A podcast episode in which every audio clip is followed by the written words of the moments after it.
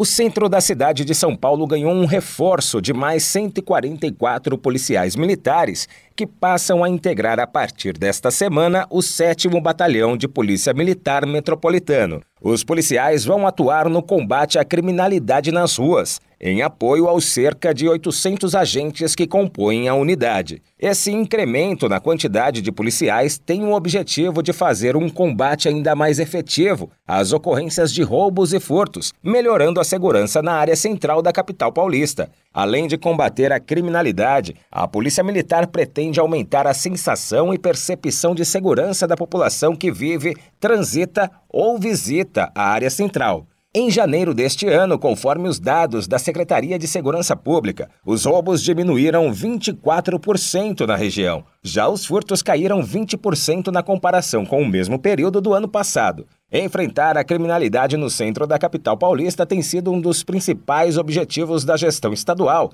para tornar o cartão postal da cidade mais seguro. Agência Rádio Web de São Paulo, Décio Caramigo.